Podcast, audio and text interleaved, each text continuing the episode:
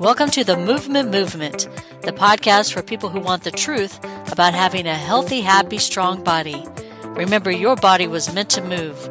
Now, here's your host, Steven Sashen. I often talk about how feet are the most important thing, but you know, I also talk about how glutes are the most important thing. And maybe to train your glutes, you need to train your feet, and to train your feet, you need to train your glutes. What's the connection? We're going to find out more about that on today's episode of the Movement Movement podcast, the podcast for people who want to know the truth about what it takes to have a happy, healthy, strong body, starting feet first, and where we break down the propaganda, the, the mythology, let's see if I can say that, sometimes the outright lies that people have told you about what it takes to run or walk or work out or do yoga or CrossFit or ride bikes or anything you can think of, and to do it enjoyably, efficiently, effectively. And did I mention enjoyably? I know I did, because that's the most important part. If you're not having fun, do something different till you are. I'm Steven Sashen, host of the Movement Movement podcast, co founder of xeroshoes.com. You know, we call this the movement movement because we're creating a movement that involves you, and I'll say more about that in a second, about natural movement. We're trying to make natural movement the obvious, better, healthy choice, the way people currently think of natural food. And that's the movement. And the movement about you is spreading the word. This only happens because people discover the fun and benefits of natural movement and tell their two friends, and they tell two friends, and they tell two friends, and so on. So if you want to be part of the movement part of the movement movement, go to www.jointhemovementmovement.com. You'll find all the previous episodes. You'll places uh, all the places where you can engage with our content on YouTube and Instagram and Facebook, etc. You'll see where you can like and share and review and give us a thumbs up or you know hit the bell on YouTube. All those things you know how to do. I don't need to tell you. Uh, just of it is if you want to be part of the tribe, please subscribe. So let's jump in with my guest for today. Now I'm going to start before you say anything by seeing how much I can butcher your name in Chinese. Ready? Go ahead. Okay. All right. Let me see if I get it. Xie Chong. How did I Very do? close. Duh, so close. All right. How do you? How, how, would someone who can actually speak Chinese say it? Xie Chong. Xie Chong. Ah, interesting. Okay. Thank you. I love the correction. My Mandarin is limited to like five words, which gets me in trouble when I'm in China because if I say anything, then people assume that I speak Chinese, and it's bad news after that. Yeah. Gotcha.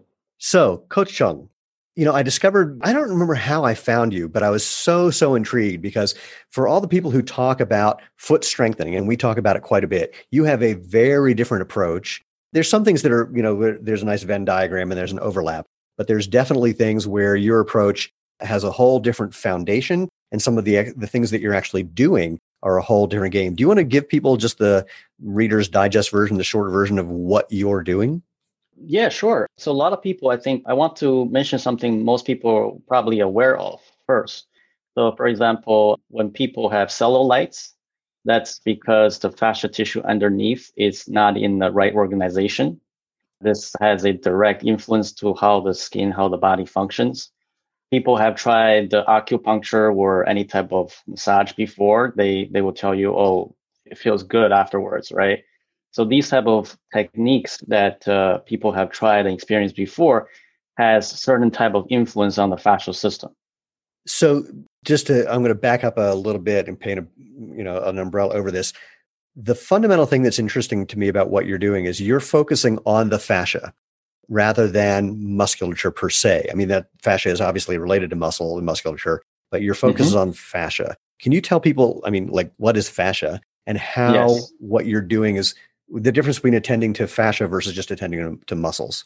Sure. So back in, I guess, uh, when we have all these scientific studies on the human body, what the uh, scientists used to do is they, when they dissect the body, study the organ, study the muscle, they remove the fascia, which is the yellowish, whitish content that surrounds and permeates throughout all the organs, all the tissues itself. And they thought this is something now important.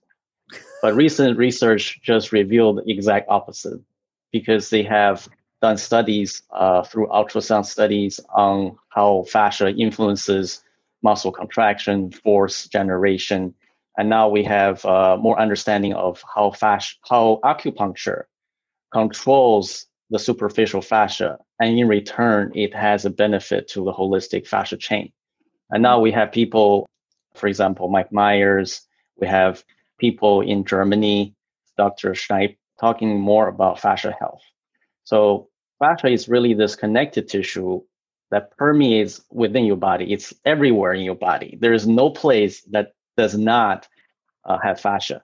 So to understand it another way, it's like that dark matter or dark energy permeates in the universe, but we don't know what it does, but it's just there. So fascia, it's sort of like that. And so talk about how the, what the difference is between doing fascial training and just doing, say, you know, muscular strength training. When you do muscular strength training, you're working on the muscle fiber in the eccentric way much more. So you are inducing muscle hypertrophy and you increasing blood flow. You want to create this micro tear to the muscle and get it bigger so it can generate more force, more, more contractile force. Fascial training, on the other hand, we're working on creating a more holistic body. We're more working on to create more responsive fascia web strength. This is what we're working on. And because fascia integrates muscle, so there's three layers of fascia that permeate and intertwines your muscle tissue.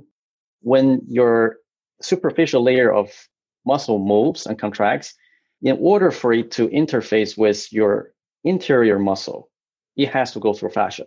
So by understanding this, if you're training your training your fascia and making it really compliant and making it really responsive, you can actually generate a lot of force over time. And this can be measured. Interesting. All right. So I want to jump into that some more and, of course, talk about where this came from, how you found this and developed this. But first, because it is the Movement Movement podcast, let's do something movementy. What can you share with people who are listening or watching to either diagnose something about the condition of their fascia or feel something that's actually something exercisey where they can experience what we're starting to talk about? Sure. Because our fascia starts from our feet, we all know about the plantar fascia. And I get, I'm guessing a lot of people have suffered some type of pain in their plantar fascia in their life once or twice. So this plantar fascia, it needs to be stimulated, just like anything else, right? If you don't stimulate a healthy organ, it becomes dysfunctional, atrophies. The simple exercise people or a simple assessment people can do is just by standing straight and in a heel off position, meaning that they try to get on their toe, on their ball, the foot and toes. Okay. If they feel their body start to tremble and wobbly and they have absolutely no control and then the ankles start to shake, okay, that tells me their fascial connection is weak. And in this position, a lot of people who are quad dominant, meaning like their quad muscle is neurologically dominant. Eh, whatever they're doing, they're just using their quad. They don't feel any glutes. Their glutes is also soft. But in a person with good fascial connection, their glutes is hard and activated in the heel off position, and they're extremely stable. And this is what we see in Division One athletes, Division One athlete and professional athlete.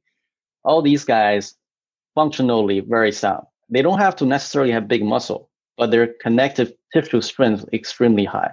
So if someone's going to stand on both feet and just elevate their heels a little bit, first of all, how high on their toes do you want them for this test? And how long do they need to be able to stand stably without before they get any shaking to determine that they've got some fascial strength, some fascial integrity? Sure. They can stand uh, about more than 45 degrees. So like around 45 to 55 degrees, heel off the ground. And if they are only feeling their calves being taxed the most and they feel quad being taxed the most and they're very feel unnatural and, and wobbly, they need to basically that tells me that they need this type of training. They need training in their fascia. Because mm-hmm. what that tells me is that their glutes is not not working. And we know now that glutes in the muscle in the glutes 70 more than 75% inserts into fascia. So there's a lot of fascia content in the glutes that needs to be working in order for the person to actually use it in movement. I'm always amazed the number of runners that I've met, mostly more distance runners than sprinters, the number of runners that I've met who have no butts, who, you know, they don't engage their glutes at all and I've done. I mean, I've been on the track. This is going to sound like I'm like I'm some sort of perv, but you know, we when we've done exercises, glute exercises, and they can't seem to do that, I'll stick my finger in their glute and go, just make you know, try to contract that, make that harder, and they often can't do it. And then uh-huh. I then I do the opposite. I go, all right, put your hand on my ass and and I'll just I'll I, I always do that too. So so we're the same kind. Of like I said, look, feel it. This is what this is what happens. Yeah. This is what's supposed to happen in your body, and people feel it. They were like, okay, this is very different, different from mine. Right. Well, you know, it's an interesting thing when I talk about walking properly. One of the first ways that I described this, I said, just you know, like keep one foot on the ground, lift the other foot a little bit, and then contract the glute of the foot that's on the ground, which because your glutes are hip extensors, that should make your foot go back. That'll make you move forward. And then just, you know, use your other foot to not fall on your face. A lot of people could not figure that out because they couldn't contract the glute first, which is what I was thinking when I was doing it. So then I tried another cue, which was, okay, think about being a figure skater or being an ice skater, like a speed skater, and drive your heel back. And that one they could often do and it started to give them the hint about using their glutes. But I, I, think that a lot of what's gotten people's glutes turned off is just the style of walking, especially with big, thick, padded, elevated heel shoes, where you just kind of kick your foot out in front of you, land, and then try to essentially, you know, pogo stick off of it or hop over it, rather than using your glutes and hamstrings as hip extensors, as prime movers. And it's fascinating to see how people like, I mean, they've just lost the ability to do that at all, to walk like normal humans. Absolutely. I mean, having a very thick bottom of the shoe will change your mechanics forever. And this is on a subconscious level. You don't realize. What it does is, it, first of all, it relaxes your plantar fascia and shield that stimulation from the bare ground. That's number one. That's just coming from a, a neurological, a proprioceptive point of view. Right. Secondly, what it does is that because that added, even if you just add one inch, your body have to adapt to that one inch. So to adapt that, your foot actually have to relax even more to dorsiflex higher than necessary. You right. you watch people who are who walk around, for example, in slippers or with very zero bottom shoes, they do not dorsiflex. Mm. They walk naturally. But with people who are wearing those high heel, uh, very thick soles, they will have to dorsiflex to accommodate that type of mechanical interference. So right. over time, they are they they lost the fascia tensioning in their foot, and also they have this wrong neurological pattern in their ankle. So now you have double you have a double whammy there, and then because of lack of fascia tensioning, their glutes start to degenerate because everything's connected. It's interesting you say that. I was on the track last weekend, and there was someone I was watching. I mean, I watch people run all the time, and most of the time I just shake my head a lot. But this person in particular I'm looking to see, you know, what the what his shin angle was when he was landing, where his foot was landing in relation to his body. Everything fundamentally looked okay. But to your point, just as his foot was about to land, he dorsiflexed, which for people who don't know, is raising your toes towards your knee.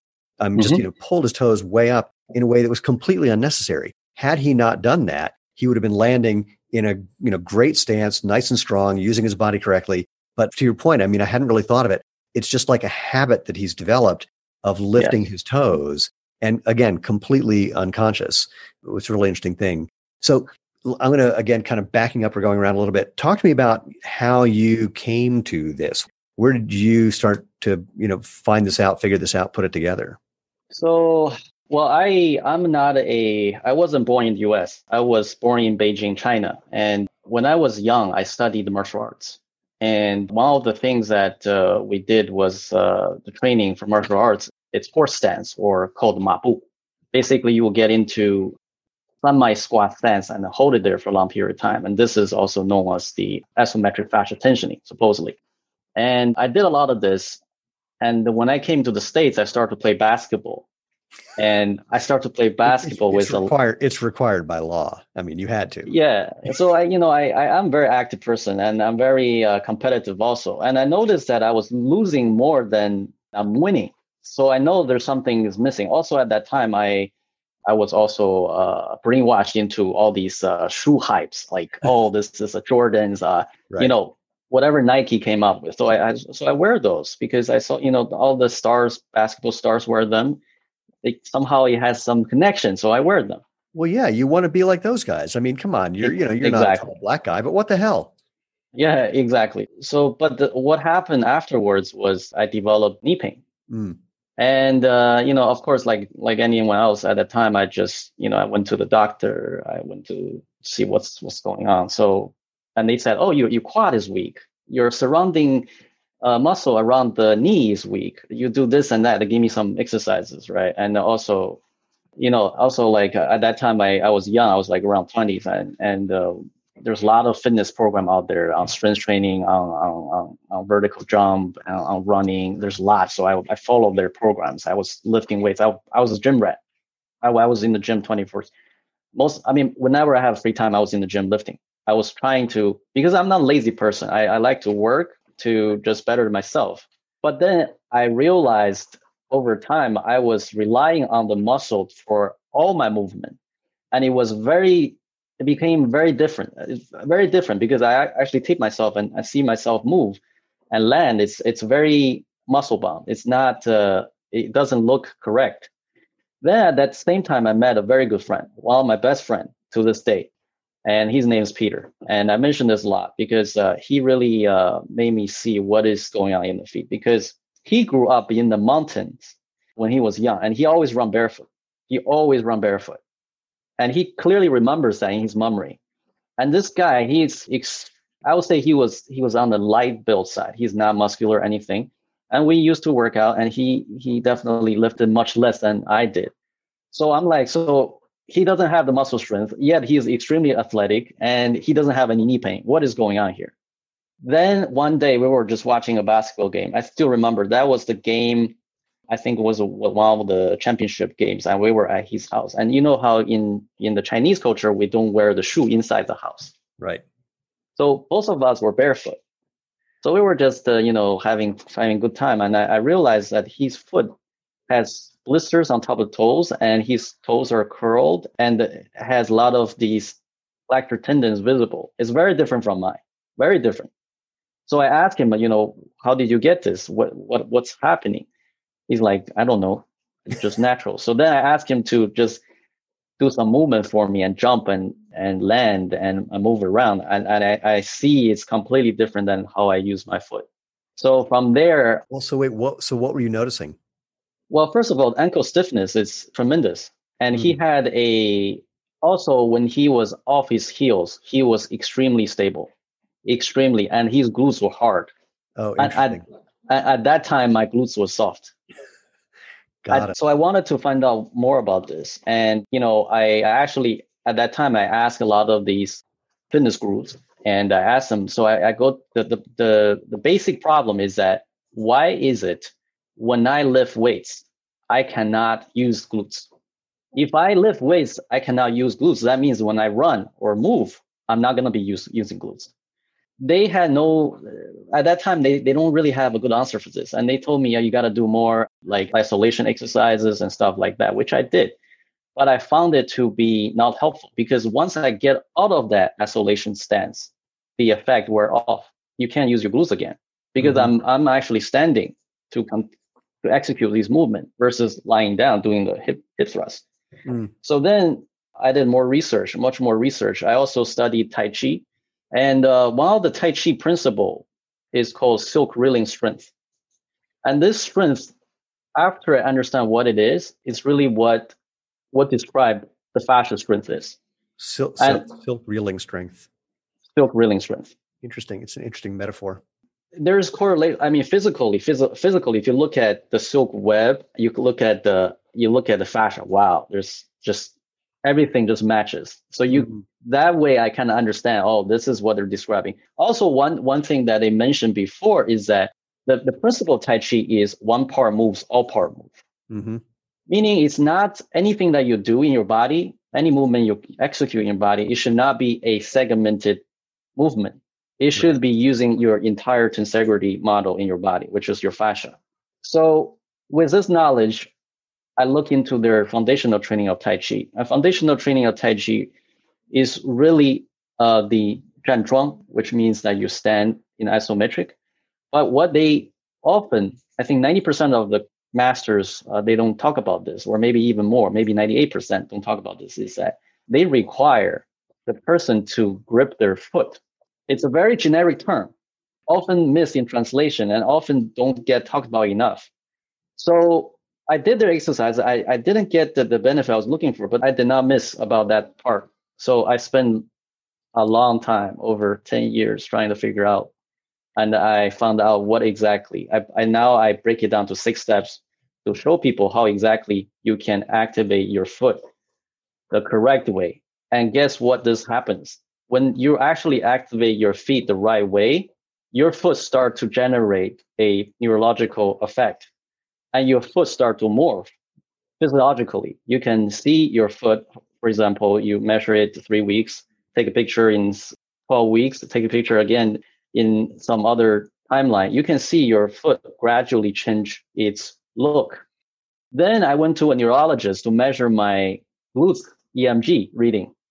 And the neurologist said that he never seen something like this before. It was off the charts, just standing there. I'm not doing anything. I'm just simply putting my mind to my feet. Mm. Interesting. Wait, so you're, you're putting your mind to your feet and not trying to flex, if you will, your glutes.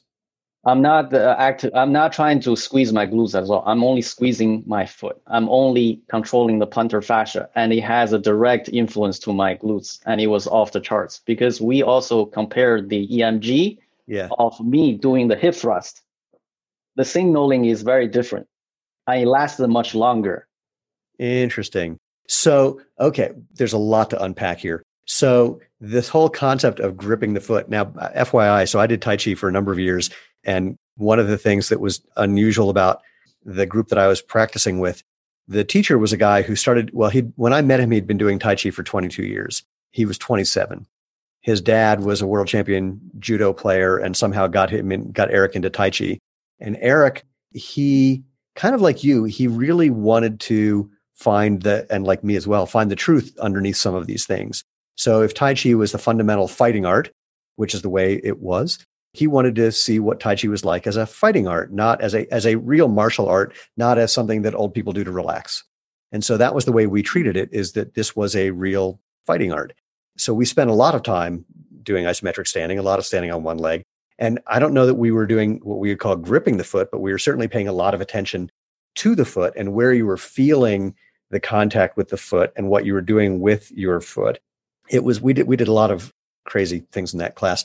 Actually, you'll get a kick out of this. The way I, I started doing Tai Chi with Eric was mm-hmm. we actually met doing Aikido. And then someone made a comment that Eric did Tai Chi. And I went over to his house. He was living with like, there was like five guys living in this house in Brooklyn. And someone said, So have you ever had Eric push you? I said, No, don't know what you're talking about. So Eric says, All right, well, I want you to stand. You know, I'll describe this for people. Just stand one foot in front of the other, bend your knees, put one of your arms in front of your body parallel to the ground, you know, bend your arm. So there's like a 90 degree angle between your upper arm and your forearm, just in front of your body, and just relax. And he gently puts his hands on my forearm and he's kind of moving it around gently. And it was really quiet in the room. Their living room had no furniture. And I kind of I look over my shoulder, kind of wondering where everyone was, and they were all standing about 10 feet behind me, holding a mattress vertically. and I turn back to Eric and I'm about to say, What's with the mattress? And he just looks at me, he goes, Bye bye. And what it felt like was that he just tapped my forearm, and then I flew and hit the mattress 10 feet behind me.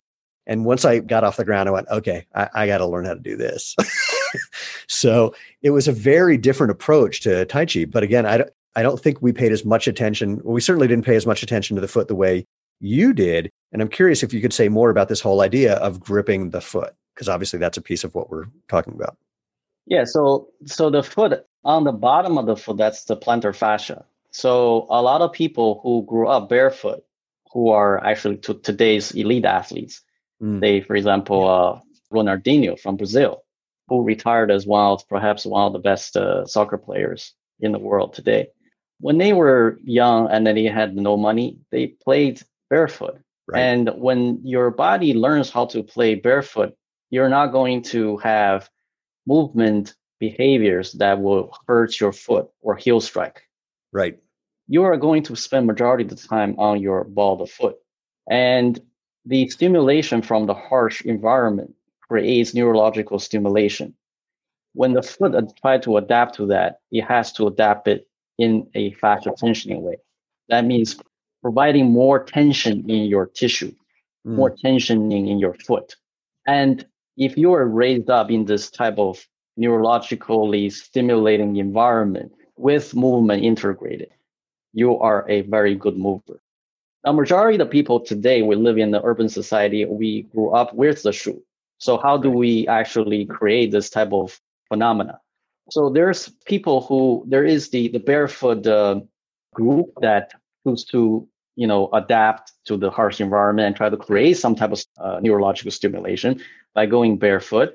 But if they're already grown, meaning like if neurologically they're grown, if they want to tap into more of their connection, they actually have to put a lot of intentional effort into tensing their feet, right. into tensing their fascial connection to make it happen.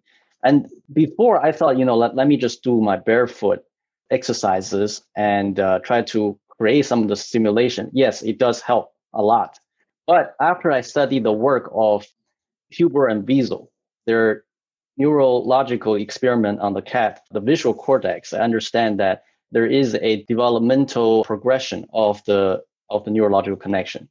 So at certain time, if you don't have enough neurological stimulation during the developmental stages, right. this means when we were younger, that part of the neurological connection is forever weakened. Mm. And it will take a much bigger effort to reverse that. And right. and this is why I think in, in another way answers the question why some barefoot runners they still get injured. I've also seen a bunch of barefoot runners who have how do I want to put this? They figured out a way to run. Let necessarily try that differently. They figured out a way to be barefoot and accomplish what they're trying to accomplish. Say, run a half marathon or run a marathon. But when you look at them from the outside, they aren't necessarily running. So, for example, and here's a weird version of this. Dr. Irene Davis at Harvard has a force plate treadmill, and she did an experiment giving people some biofeedback where there's a screen in front of the treadmill with a line on it showing some amount of force. And she said, You know, I want you to run and just keep the amount of force that you generate below that line.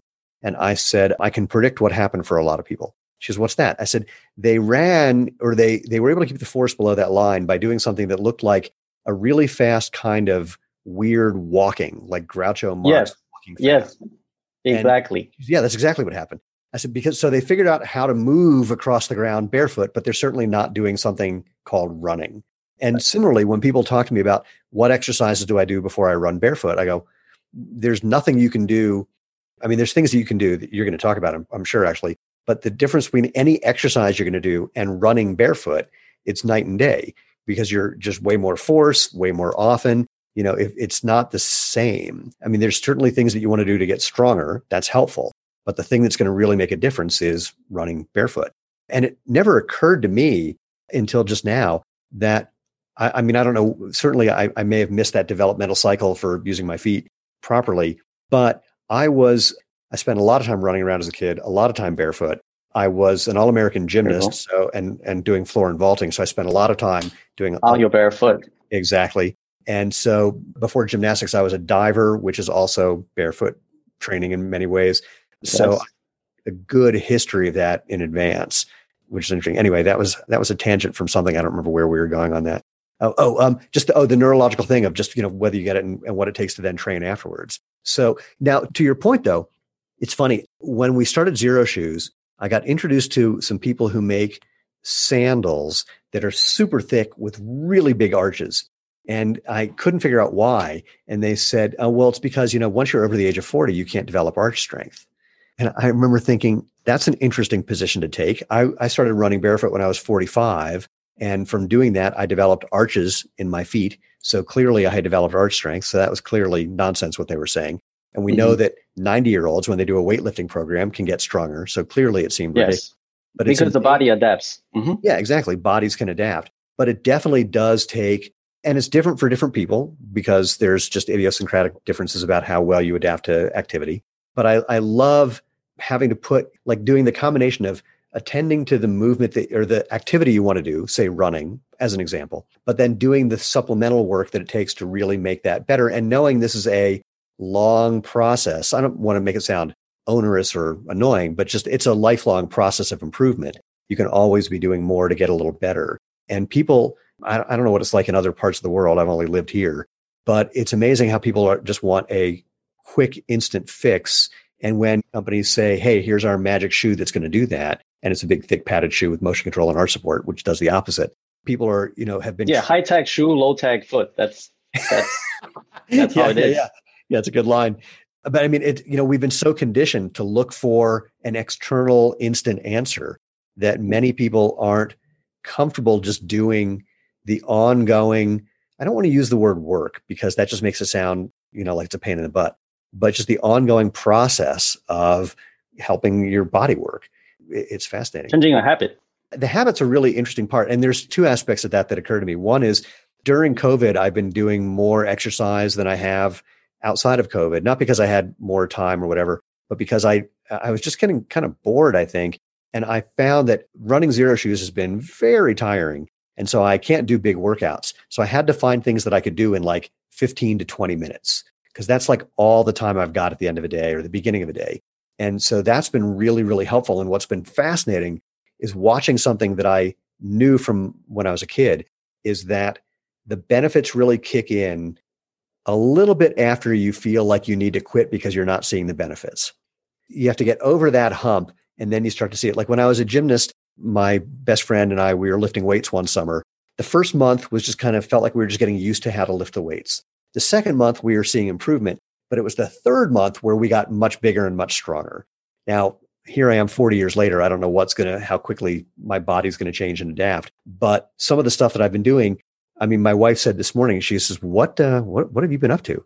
Is it just because you've been, you know, playing with these kettlebells, which is something I've been doing lately? I said, no, I think it's just the consistency of just doing things that I've been doing in the last eight months that's been making a difference. And part of it was just getting over that urge that kicks in usually around the three or four week mark of going, got to try something different now, getting kind of bored. And then right. that's getting past that, then it becomes a habit. And that consistency is the most important part, or one of the most important parts. So you talked about the six exercises or six stages. Do you want to chat about that? So the the foot, right? So the first part is your toes.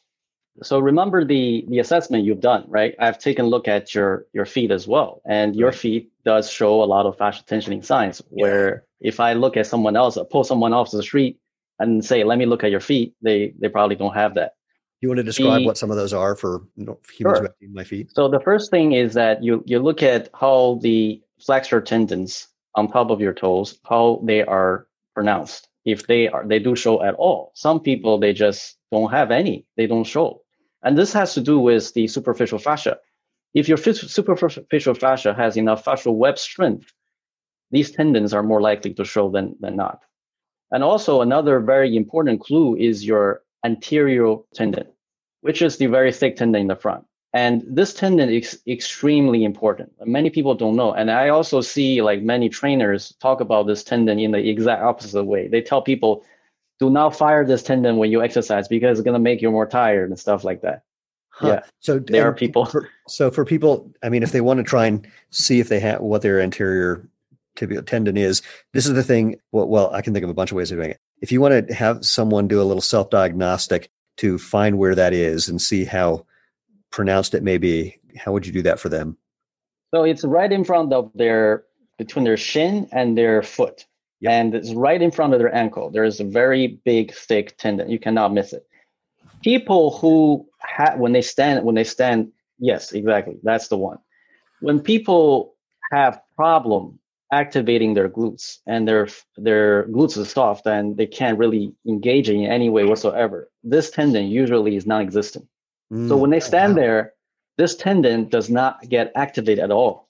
To activate this tendon, you need to actually use what, what I call the hyperarch because you have to engage your feet. You have to be activating your toes. You have to be activating all these intrinsic muscles in your feet down below. So this creates tension to your tendon. It's like, uh, you know, uh, you can be a master violinist. You can have all the skill in the world, but you you get this violin that the string has no tension. Whatever you're playing, the, the tune is out of tune. You cannot work in such environment. So the body is the same. You can have the best mind in athletics. You can have you can be a best mover. But if your body physiologically does not give you that tool, right. you cannot perform. So the foot and the barefoot shoe together will make you that master violinist that you want to become. Because a lot of times we don't pay attention to our feet. So toes, anterior tendon, what else? And your arc. Mm. So they all have to be activated uh, synchronously. to, in order for your anterior tibial tendon to be pronounced and activated. At this time, then you can you can do your movement. Your ankle should be actually locked in, in its in this form, in this position, which is a pretty much a 90 degree angle. This is why like people look at elite athlete and they say, wow, this, you know, this wonderful running form is so beautiful. They just raise their knees and then they like, they're like propel themselves. It's so elegant and effortless. Now, if you look at a heel striker, it's really sore on in the eye. You look at them, they're struggling, they're heel striking, and then they're like, oh, my knee is hurting. And also the people who are first transitioning from those uh, horrendous shoes that they had and then to barefoot running or minimum uh, shoes, they still because there's so many so many years of neurological habit built into them. Right. Like what you said, they're not running. They're like fast working. Right. They're they're running in dorsiflexion. So that's what's happening because they they don't know how to run because they never had that that uh, correct neurological teaching. Their foot was never taught properly. I'll tell you, you know, the thing about seeing people run beautifully for anyone who hasn't had the chance to watch in live an Olympic level sprinter, it's almost indescribable. I mean, I'm a really good sprinter. I'm a Masters All American. I'm one of the fastest guys in my age group. I believe you. You you but, are very high level. yeah, yeah, yeah. I'm not. I'm not saying. I'm saying. But watching me is so different than watching someone who's you know 25 year old guy or woman who's like you know top of their game. There's a guy. Oh gosh, I just blanked on his name, and I always do. It, it'll pop into my head that I got to train with a couple years ago. He and his wife, his wife is Mandy White, and his name is he's a 400 meter, 200 meter, and 400 meter runner. And oh, it's killing me. Anyway, watching him when he was training, his ground contact time was so short. It looked like he almost didn't hit the ground. It looked like you know, like maybe his foot was approaching the ground, and then he stepped on an IED. And then he was getting so much movement out of that, so much propulsion out of that. I mean, again, it looked like he stepped on a bomb and it blew him forward. It was it was amazing. And similarly, I've watched. I was I happened to be in Berlin when Usain Bolt set the world record. It was him and Tyson Gay and Asafa Powell, and watching them run, it just doesn't look human. I mean, these are the you know best in the world, and it looks like a hold. It looks there's a weird kind of combination of effortless and effortful, but I mean, it's just inconceivable. Usain Bolt. I was at the 70 meter mark, about five rows off the track, and that's about when he hits his full speed. So this guy's running by me at about 29 miles an hour. And when you see somebody running of their own volition, fast enough to get a speeding ticket in my neighborhood, mm-hmm, Here, mm-hmm. here's what your brain does. Your brain goes, what? Because it just yes. doesn't, it's like nothing you've ever seen before. It's amazing. Exactly. I mean, we, uh, so a lot of athletes that uh, I work with that who are trying out for professional teams, we have to get their 40 yard dash time from for example, four, uh, 4.7 down to 4.3 and 4.4. Yeah. When we do this type of training to the foot, what we're trying to do is create fascial tensioning in the ankle. So imagine if you have any type of slack in your joints. Mm. When you when your foot, just like what you said, when your foot impacts the ground, if there's any give in any of the joints, that force is going to leak out. That right. energy is going to leak out right away. But to your joint is not meant to handle force, but fascia it's what's supposed to keep be keeping them together and act in unison. So by doing you know uh, fascia tensioning training, you can make this holistic chain stronger. This is how we can get athlete from four, running 4.7 to 4.4. Love it. So that's a good transition point. Can you talk more about what the fascial training looks like? And by the way, for people who are listening, you've got a whole program about this. It's not going to be a surprise. We'll tell you about that towards the end. But can you give people just a taste of what that what that looks like so they get a sense of it? Sure. So first we have to understand what fascia is response to. We know fascia is important, but how do we actually make it respond to what we want? So first I look at the acupuncture. Acupuncture has it the reason why people poke a needle in you, they're not uh, hating you. Or or you have some type of uh, magical spot in your body. They're poking you to activate that magical spot. It's not that. Wait, Recent, I got, I've, got, I've, got, to stop right there. I so love that you just said that because I mean, it's one of my favorite things when people talk about acupuncture. And it's like you go to five different acupuncturists for the same thing and they'll poke needles in five different spots. So to hear someone say, yeah, no, there's a, there's a there there, but not for the reason that you've been told. That's my favorite thing that, for someone to hear. So, what doing? Please continue. Sure. So what recently people found out uh, that's this is uh, this is the work of Dr. Helen Langevin from uh, Harvard Medical School. So she had a curiosity on, on acupuncture as well. So using the ultrasound study, what she saw was that when the needle penetrates your skin, it actually what happens? Your fascia try to treat it as there is a wound. So your your fascia react to it by grabbing the little tiny little. So it intertwines and circles around the needle so when the practitioner actually use that little needle and twist, yeah. what it does, it creates a spiral. And that spiral pulls your entire fascia with it. And by studying on the mice, it's not just on that point, it's the entire body. Interesting. So what that creates is a holistic effect to your fascia sliding. Because also what, what we learned today through ultrasound study in vivo is that people who have chronic lower back pain, their fascia and uh, muscle sliding is much less mm. than the healthy people who have no chronic back pain. Mm. So by doing acupuncture, by putting that needle there and manipulate it, by moving the fascia physically, it creates healing. And fascia system, this here's another thing, lymphatic system follows the fascia system. For those people who don't know about lymphatic system, lymphatic system is really like the sewer system in the body. Right. Anytime you have an injury, your lymphatic system has to take care of getting rid of all the dead tissues, the dead proteins, or accumulation of proteins in any type of injury site. Hmm. By having your fascial fascial system moving, you encourage the lymphatic system to help you get rid of these waste. Interesting. So my training. So here's the types yeah, so of my training. we're not recommending. We're not suggesting that acupuncture is part of the training, but that was a good good lead in. So my training does the exact same thing, but it does it from inside. Got it. So without somebody poking you with a needle and manipulating your supralayer fascia, when you introduce fascia tension into your feet, for example, you're creating an anchor for your fascia. Because what happens is that when the fascia fascia responds to isometric tensioning. That's when the fascia gets used. If you are moving a weight, you're concentric eccentric, that actually utilize much less fascia. Okay. But the isometric state utilize your fascia the most. So this is why we developed the method of training the foot so that you are creating an anchor for your fascia. Now you have an anchor in your fascia. Basically, let's say you have a rubber band. Now you hold on to the one side of the rubber band. Then the other side, whatever you're doing, it has to go from the anchor to that point. Now you're stretching all your fascia for your movement. As of before, if this part has no anchor, is loose, whatever you're doing, you're using the muscle, it's segmented. So the fascia will be used much less and it, it doesn't create that type of movement effect. Interesting. So can you give people an example of like, I, I want to go for one of the more unusual fascial training exercises that you would teach. I, I know what my favorite is, but I'm to, I, I want to see which one you think you would pick that might be surprising for people to discover as useful? To be surprising, I would probably say, well, the simplest is probably people don't get is the hyperarch hop. And I see a lot of uh, trainers on social media try to copy my work. So they say, look, if you do this way, it creates a fascial tension, but they're doing it wrong. like people think, okay, is this just a regular jump? You're just hopping.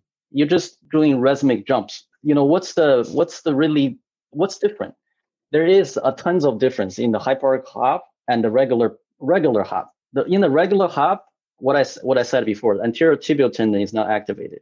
Okay. So the so the person who has no expression of the anterior tibial tendon, when they hop, every hop they do is muscle driven, meaning their fascia is actually not doing the work, and their, their heel will drop, and the ankle the ankle will give. So every step they're hopping, they're giving.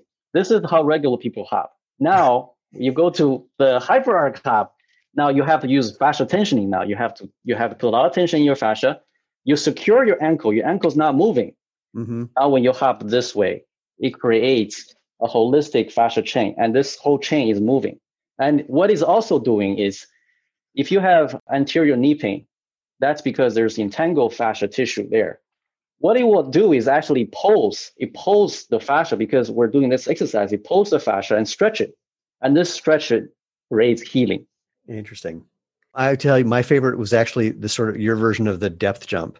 So, which for people who don't know, depth jump, you're going to stand on a box of some height and just step off of it and then catch yourself, just land basically. And the way that this was typically taught by people who brought a lot of plyometric training to America from Russia is Yes. that they want you to land flat footed. They want you to basically, and sometimes land even on your heel. And it, and the idea is just sort of catch yourself. It's the eccentric part of uh, of any sort of squat motion. So you're just slowing yourself down when you land. But your version of landing on the toes, basically on the ball of the foot, and engaging the arch and keeping that ankle stable, a whole different game. And I Yeah, mean, uh, different. yeah, I love that one. I wonder, I can imagine that for many people, if they're new to this, they can try that and they won't be able to keep their heel off the ground. Their heel They won't the ground. Yeah, yeah, yeah. But I mean, that's a that's a really that's one of the reasons that I really love that exercise is that it's an almost instant barometer for how well you're doing, just because you can feel instantly how stable your ankle joint is when you land. But let me tell you a very fascinating aspect of that exercise. If you ask someone who is, I'll say, before seven years old, Yeah, who never had the too long of this bad neurological programming from the big shoe companies, right. you ask them to, you ask a little kid to jump and land, they can do it naturally. They can do it. so what does that mean? We are basically damaging ourselves over time. Yeah. You are supposed to be adult and you cannot do something that you did when you were a child. It- and all kids are fast movers. They don't have muscle. Oh, you know, at the beginning of COVID, they closed all the public schools around here. And so none of the tracks were open. So we couldn't find anywhere to train. But there was this one sort of called a charter school, semi private school that was way east of town and where the majority of the population in that neighborhood was Hispanic. That's relevant because when you when we went to that track, there was a whole bunch of people there and they were all playing soccer, many of them barefoot. And then the kids, especially the little kids, were running around the track and they were doing they did two things. They had one thing they did was they ran with perfect form. I mean, just impeccable form. They were midfoot, forefoot landers. Their feet were right underneath their body. They had just the right amount of body lean. But the other thing they did was my favorite was they were laughing when they ran. They were smiling when they ran. They were doing it because it was what they did to play.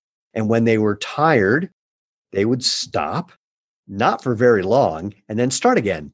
So it was like just enough to reset and away they went. And it was just so much fun to watch. Oh, and usually it was like a pack of, of four or five of them holding hands doing this and just like running around the track for fun with, again, perfect form. It looked like they were expending no energy to do it. It was It should not be. Oh Mhm. man, it was it was delightful. And then there was the older kids who did not look like that. Yeah. I mean, I think this is why your work is very important to the next generation because if we keep letting all these uh, shoe companies, the big shoe companies, have our kids wear these big, thick soles Yeah. and just wire them neurologically incorrectly, we are basically destroying our ourselves. We we are, and then we're spending more money on Medicare for chronic pain than anything else. We need more, you know, minimum shoes for for kids, really, Yeah. because before we just don't have those. No, and to be candid, it's it's a little tricky because manufacturing shoes for kids, the manufacturing costs about the same amount as manufacturing for adults because it's it's in the labor, not the materials. And so most companies who sell shoes for kids don't make money doing it or make very little money because or uh, or they're selling, you know, super expensive shoes for kids. Making good shoes for kids is uh, is challenging from a business perspective. It's something we're looking to be doing more of. Can I give you a suggestion? Yeah, please. I think, for example, the first thing is is is people's awareness of how important the foot is to their Yeah. neurological health, right, and and also their fascia health. But I think if you can create a subscription model, so you're not just you're not just selling one pair of shoes, you're selling a an entire generation, a, a kid's Yep. entire generation, age six to age eighteen. Yeah. You subscribe to this model of development, then you can make money. It possibly suffice it to say, it's a bit challenging from the business perspective and something that we're looking to be doing more of and expand because uh, obviously I agree with you. And in fact, Irene Davis at Harvard has a great line. She goes, if we just get kids wearing shoes like yours, in 20 years, we won't be treating adults for the billions of dollars of problems that they currently present with. And I agree. and yeah, and you know that that would be a, a very different world. Before you know, I want to wrap it up in a bit, but I want to bring one thing up that just popped in my head for the 10th time. Can you say something about flat feet and high arches? Because there's, and I'll preface this by saying that people, especially in America, have a lot of opinions about those two things that are not based on reality. So, can you chat about that? Right. Yeah, I think I know a lot about this, and uh, I think more than more than the uh, uh, some of the, uh, the maybe some of the people that had different opinions about you know if the high arcs are better or or low arcs are better or flat arc is is if it's a defective or not. Really, it has to do a lot of these arc height has to do with genetics. You can have high arc functional, you can have low arc functional, you can have almost no arc functional. The key here is how much connect fascial connection you have to your glutes and upstream. A lot of the uh, NBA athletes today, they are African descendant and they they have almost no arc, and yet they are performing the highest at the highest level.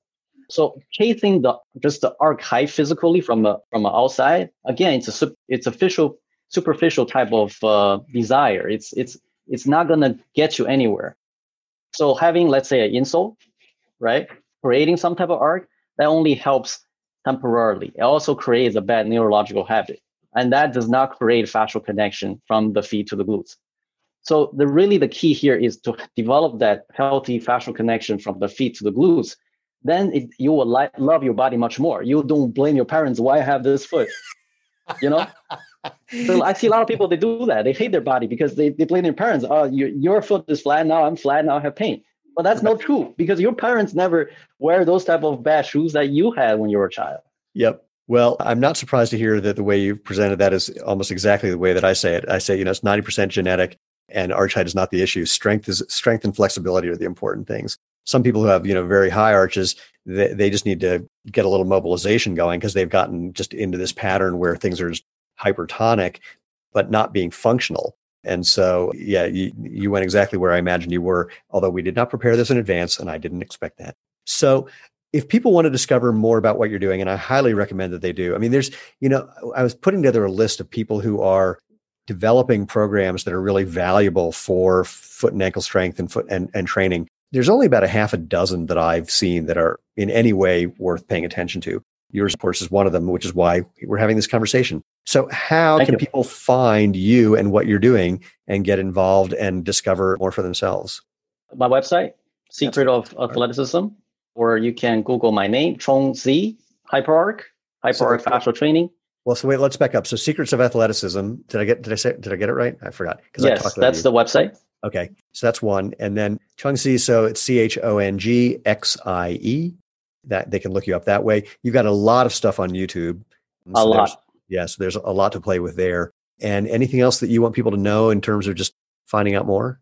Just keep on looking for our work in, in the UFC because right now we're two-time world champion and we're going to continue doing so. Oh, that's a that's a good one. I like it. Well, Thank you so so much. I mean, I'm uh, again. I, I, wish I had any idea how I first bumped into you, and I feel horrible that it been as long as I've been doing this that it taken till now. But so so be it. Here we are, and I can't encourage people enough to just go check out um, your work. So thank you, thank you, thank you, and for everybody else, thank, thank you. you as well. As a reminder, go to www.jointhemovementmovement.com. If you can't remember the links for this, we'll put them in the show notes so you'll be able to find them there. And as always, if you want to find out previous episodes, et cetera, et cetera, and how to find all of our content in different places. That's at jointhemovementmovement.com. If you have a request or a question or suggestion, drop me an email, move at jointhemovementmovement.com. And as always, like I say, if you want to be part of the tribe, please do subscribe. And most importantly, go out, have fun, and live life feet first. You've been listening to the Movement Movement podcast with host Steven Sashen. Remember to join the tribe and subscribe at jointhemovementmovement.com.